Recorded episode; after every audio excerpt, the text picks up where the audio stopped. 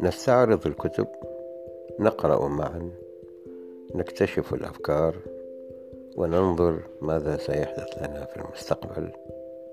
كل هذا عبر إرساليات قصيرة تعتمد على مناقشاتكم وتفاعلاتكم أيها الأعزة.